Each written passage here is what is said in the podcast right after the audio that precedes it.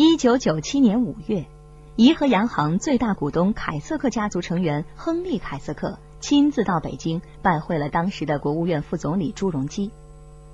尽管他对外始终没有道出这次到访的真正目的，但行内人士都普遍认为，这是怡和置地集团为了重新返回香港在铺路。七月一号，香港在一片欢呼声中平稳实现政权交接。百年游子回归到祖国母亲的怀抱，香港回归意味着他真正的新生，引得股市飞涨。李嘉诚也参加了这一盛世典礼，股市的牛市更使他获利不菲。太平盛世和香港的美好未来的前景更使得他雄心大起。就在亨利·凯瑟克北去北京的三个月之后，李嘉诚突然间公开宣布。长江实业和和记黄埔在市场上秘密吸纳怡和和置地公司的股份已经有十日，至此已经持有怡和股份百分之三点三，置地股份百分之三点六。李嘉诚这话一出，立即平地起惊雷。尽管他接着再三强调，这次入股怡和置地纯粹是出于善意，并不打算再次掀起狙击怡和置地的争夺战。但是他的目的已经是昭显于人了。不管人们的反应如何，这场震撼湘江的商战，没有人认为不会马上爆发。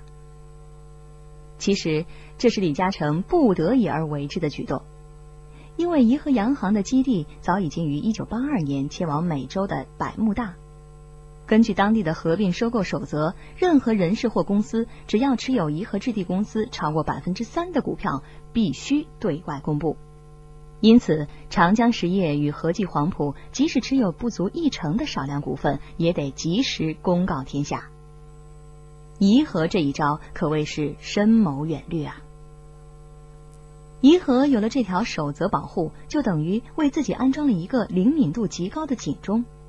只要市场上有人购入了超过百分之三的股份，他就能够马上得知，尽早做好应战准备。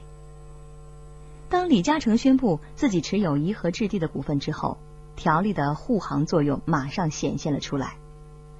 股市期望长江实业与和记黄埔狙击置地的好戏再度上演，怡和控股公司及置地的股价在新加坡市场迅速上扬。怡和洋行移民新加坡上市之后，几年间股价没有动静，而现在因为李嘉诚，才终于有了吐气扬眉的日子。但是这却不知是福是祸。长江实业与和记黄埔有意入股怡和控股公司及置地，怡和控股公司常务董事文理信闻讯之后，罕有的表示欢迎，并且还向外界宣称。双方已经在香港的内河码头工程合作过，很融洽。他的言外之意就是，李嘉诚控股怡和或置地将更有利于公司业务的发展。然而，大股东凯瑟克家族却和他不一样，一直在保持沉默。这就让那些看热闹的人们摸不清到底他们是什么想法。颐和置地股票大大升值，李嘉诚的收购成本就提高了不少。但长江实业与和记黄埔却丝毫没有退让。九月份，市场盛传李嘉诚已经拥有着约半成的股权，打算进一步增持到百分之七。消息传出，颐和置地公司股价随即逆势大升。股市盛传长江实业和和记黄埔马上就要下手了，收购大战已经打响。但李嘉诚却在记者会上表示，暂时没有打算大幅度持有怡和置地股份。先是凯瑟克家族保持沉默，现在李嘉诚却公然表态不打算大量增持怡和置地股份。两个人各在耍什么把戏，众人不得而知。其实，长江实业和和记黄埔对于置地的吞并行动并没有停止，相反。暗中更是加大了力度。谁知道这个时候两大事件并发，终于使得大祸临头的置地公司逃得一劫。十月九号，中国电信香港公司正准备在美国集资上市，突然间，美国右翼政治团体自由国会基金主席魏里希向众议院程序委员会主席所罗门和银行委员会主席投诉，指控说。中国有的国营企业通过在当地发行证券上市取得大量资金，避开证券交易委员会的有关守则，企图操纵市场。魏里希在投诉中点名提到了三家没有完成审批手续的中国国企公司。收到了投诉之后，所罗门马上致函美国证券交易委员会的主席莱维特，促请他尽快做出全面调查。本来，美国国会议员怀疑中国国营企业不按规则上市，不关李嘉诚什么事儿。然而，这封信当中竟然出现了李嘉诚的名字，并且重伤他在国企公司招股的时候参与了内幕交易。面对操作美国股票市场的控诉，李嘉诚马上予以了否认，纯粹是子虚乌有的道听途说。尽管李嘉诚明确否认有关事件。但是受到报道影响，旗下四家上市公司的股价一度下挫，共损失一百九十多亿港元。这一举动使得李嘉诚收购置地公司的计划大大受挫。一波未平，一波又起。紧接着，香港又爆发了金融风暴，危机席卷整个金融业。长江实业与和记黄埔也是身价大贬，损失巨大。为了保住业务旗舰，李嘉诚决定以私人名义购回长江实业股份。李嘉诚掏钱购入长江实业股票之前，已经先后三次增持和记黄埔，总涉及资金约为十九点七亿港元。这一次，长江实业再度增持和记黄埔，使长江实业和李嘉诚信托基金持有的和记黄埔股份由百分之四十九点八增加到了百分之五十二点三。其中十九点二九亿股属于长江实业持有，李氏家族占有另外的八百万股。由于长江实业所持的和记黄埔股权不足一半，和记黄埔并没有成为长江实业的附属公司。十月二十八号，恒生指数暴跌一千四百点，各个企业马上又进入到了生死存亡的关键时刻，商界巨亨马上掀起了回购上市公司股票的热潮。就在此时，李嘉诚也正式对外宣布，其家族已经于十月二十一号到二十二号期间在市场上回购长江实业股份，在月底继续实行增持，共购入一千三百万股，相当于百分之零点五的权益。李嘉诚个人及家族持有的长江实业股量超过百分之三十四。为此，李嘉诚动用资金约为六亿多港元。与此同时，兼任和记黄埔执行董事的李泽钜也不落后于父亲。在同日，他以个人名义斥资六百三十六万港元资金，在市场上吸纳了一共十一万和记黄埔股份，每股为五十七点八七五港元。不单单是李嘉诚，在这段关乎各大公司生死存亡的关键时刻，各个上市公司发动回购狂潮。其中六家都是恒生指数成分公司。就在这惊心动魄的自保时刻，长江实业和和记黄埔被迫向外宣布，把手头上大部分的颐和置地股份变成待认购及收交股份，卖给一家英国财团，正式交易价则没有透露。长江实业及和记黄埔仍然保留共一千八百四十八万置地股份，不再继续向颐和步步进迫。这次交易当中，长江实业和和记黄埔亏损了十一亿港元。就在李嘉诚和长子李泽钜力挽狂澜的时候，二儿子李泽楷的创业之路也并非一帆风顺。在盈科成立两年之后，事事如意的李泽楷也遭遇到了滑铁卢。创业之初，李泽楷一开始就一心想做大买卖。一九九五年年底，他从英诗杰集团的太平洋公司购入余永皇冠车行大厦，作价六点七五亿港元。短短八个月之后，他卖给了置地公司，净赚一点三五亿港元。初次买卖房地产尝到了甜头之后，李泽楷雄心勃勃，希望乘胜追击。不久，他果断决定，盈科的重点是进军地产市场。一九九七年，天随人愿，日本经济出现滑坡，写字楼比高峰期跌了八成。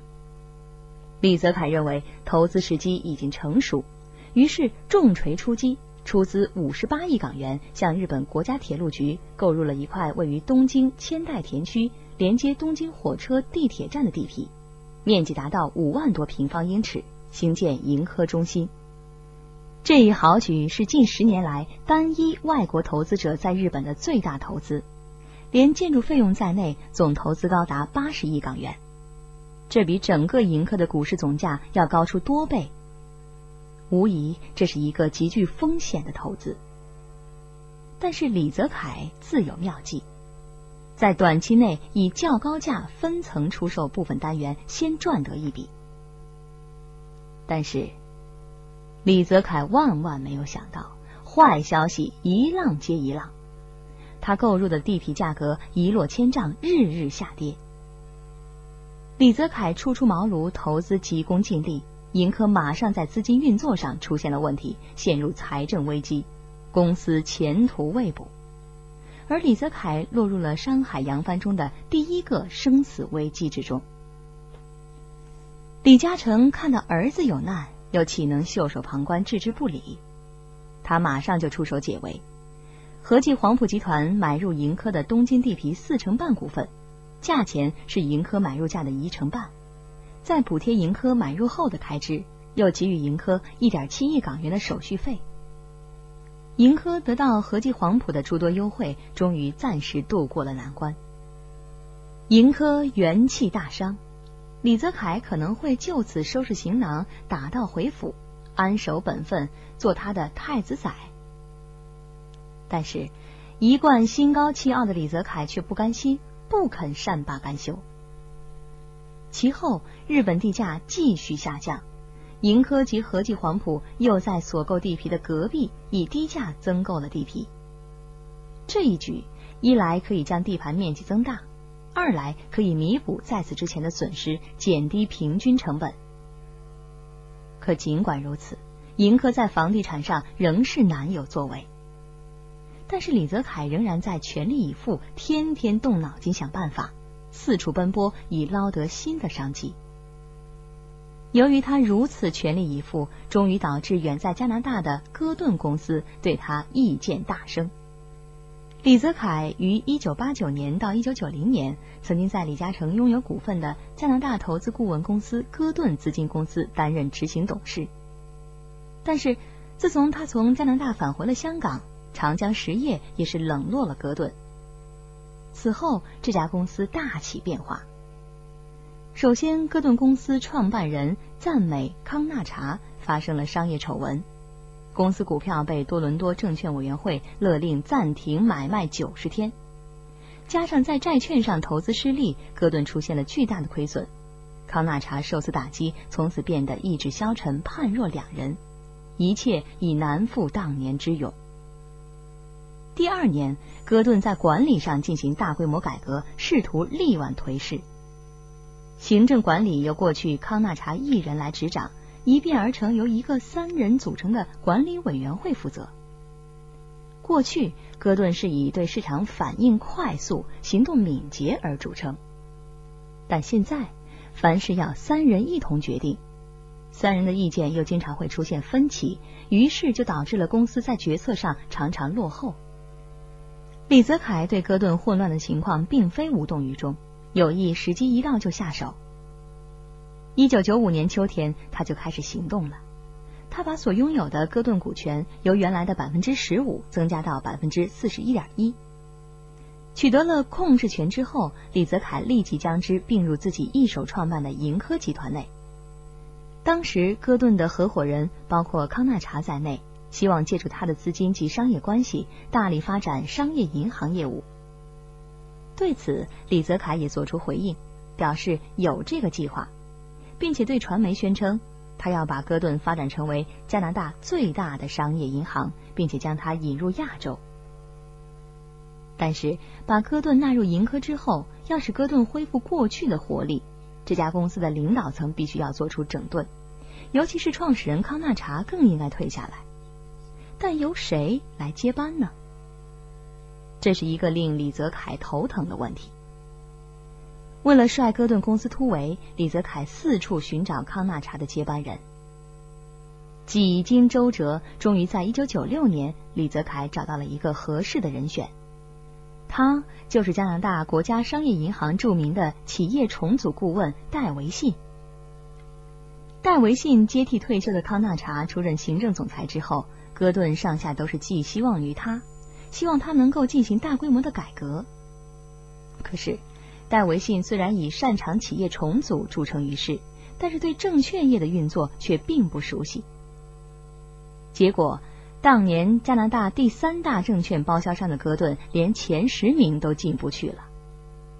至于新发展的商业银行业务，虽然在美国有不少投资项目，但是一个也没有成功。现在李泽楷在日本的地产碰壁，家国也传来了传言，说戈顿的失败和李泽楷没有直接指挥有关系。不久之后，市场上又传出戈顿放盘的消息。忙于干大事的李泽楷也是公开证实了这个消息。为了出击亚洲市场，扭转在日本失利的损失，李泽楷干脆放弃了戈顿。对于下一步的行动，李泽楷表示：“世界经济发展的辉煌前景系于亚洲，最具投资潜力的国家位于亚洲，尤其是发展中地区，有很多亟待发展的基建、无污染食品店、地产及娱乐。”而用最有效的方式提供这些货品和服务，将会有利可图。年轻胆大又气盛的李泽楷，又会有些什么大动作呢？一场突如其来的亚洲金融风暴，使得李嘉诚父子大受其害，损失惨重。到了一九九八年年初，他却还没有结束，股市依然不见起色。一月八号。李嘉诚再以私人名义购入二百万份长江实业的股份，同时他又回购数量相同的和记黄埔股份，两项一共动用了资金一点五亿港元。这个时候，受金融风暴的影响，香港的地产市场持续滑落。作为香港大地产商之一的李嘉诚，趁此黄金机会，又开始施展他一贯的策略，那就是以低价购入优质地皮。一九九八年一月初，九广铁路公司把天水围轻轨地铁站上部建筑、面积达五十七万平方英尺的地皮的发展权，全都交给了长江实业。九广铁路公司曾经以单一投标方式，把香港红火车站的车厂上部建筑发展权交给了长江实业。这一次，双方又是在非公开情况之下达成了合作计划。得到这块天水围地铁站的地皮之后，长江实业准备兴建大型住宅屋苑，楼面面积达到一百八十万平方英尺，可以赚得十八点三亿港元。九广铁路公司将分到其中的四亿港元以上。即使不能达到预期的利润，九广铁路公司也能够取得至少四亿港元的收入。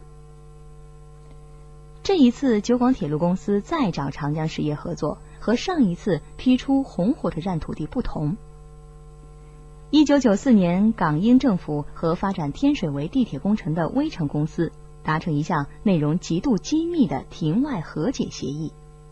天水围轻轨地铁站的上部建筑只能由微城公司承担，而长江实业是微城公司的最大股东，因此说九广铁路公司只能够选择李嘉诚作为发展伙伴。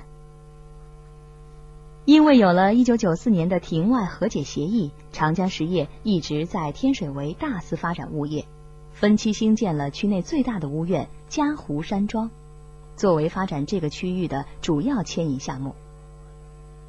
这一次，李嘉诚顺理成章的取得轻轨地铁站上部建筑的发展权，连同上次的秘密交易都被传媒报道了出去，但是公众没有什么大的反响。然而，长江实业公司并非总是这么好运气。两个月之后，长江实业在政府一次酒店用地竞投当中，以一点二亿港元的超低价钱投得一块本来无人问津的马鞍山土地。李嘉诚准备用来兴建一座一千间客房的大酒店。然而这一次，长江实业的超低出价令地产界人士一片哗然，因为这块地皮坐落于马鞍山安俊街，面向海景，可以兴建的楼面面积巨大。而这一次，李嘉诚获得的这块地的平均地价每平方英尺却只有二百港元左右，这个价钱可是比市场预期价要低很多。有人就认为是特区政府托市心切，把土地由原来的拍卖改为了投标，特意不设底价，吸引地产商入市，目的就是为了测试市场反应，采用如此不合理的价钱出售如此大块的地基。面对舆论指责，特区政府一再重申，虽然投标以暗标方式来进行，但过程绝对公平，没有偏私。但是人们仍然对此非议很大。没过多久，长江实业副主席李泽钜正式为投递一事向报界澄清。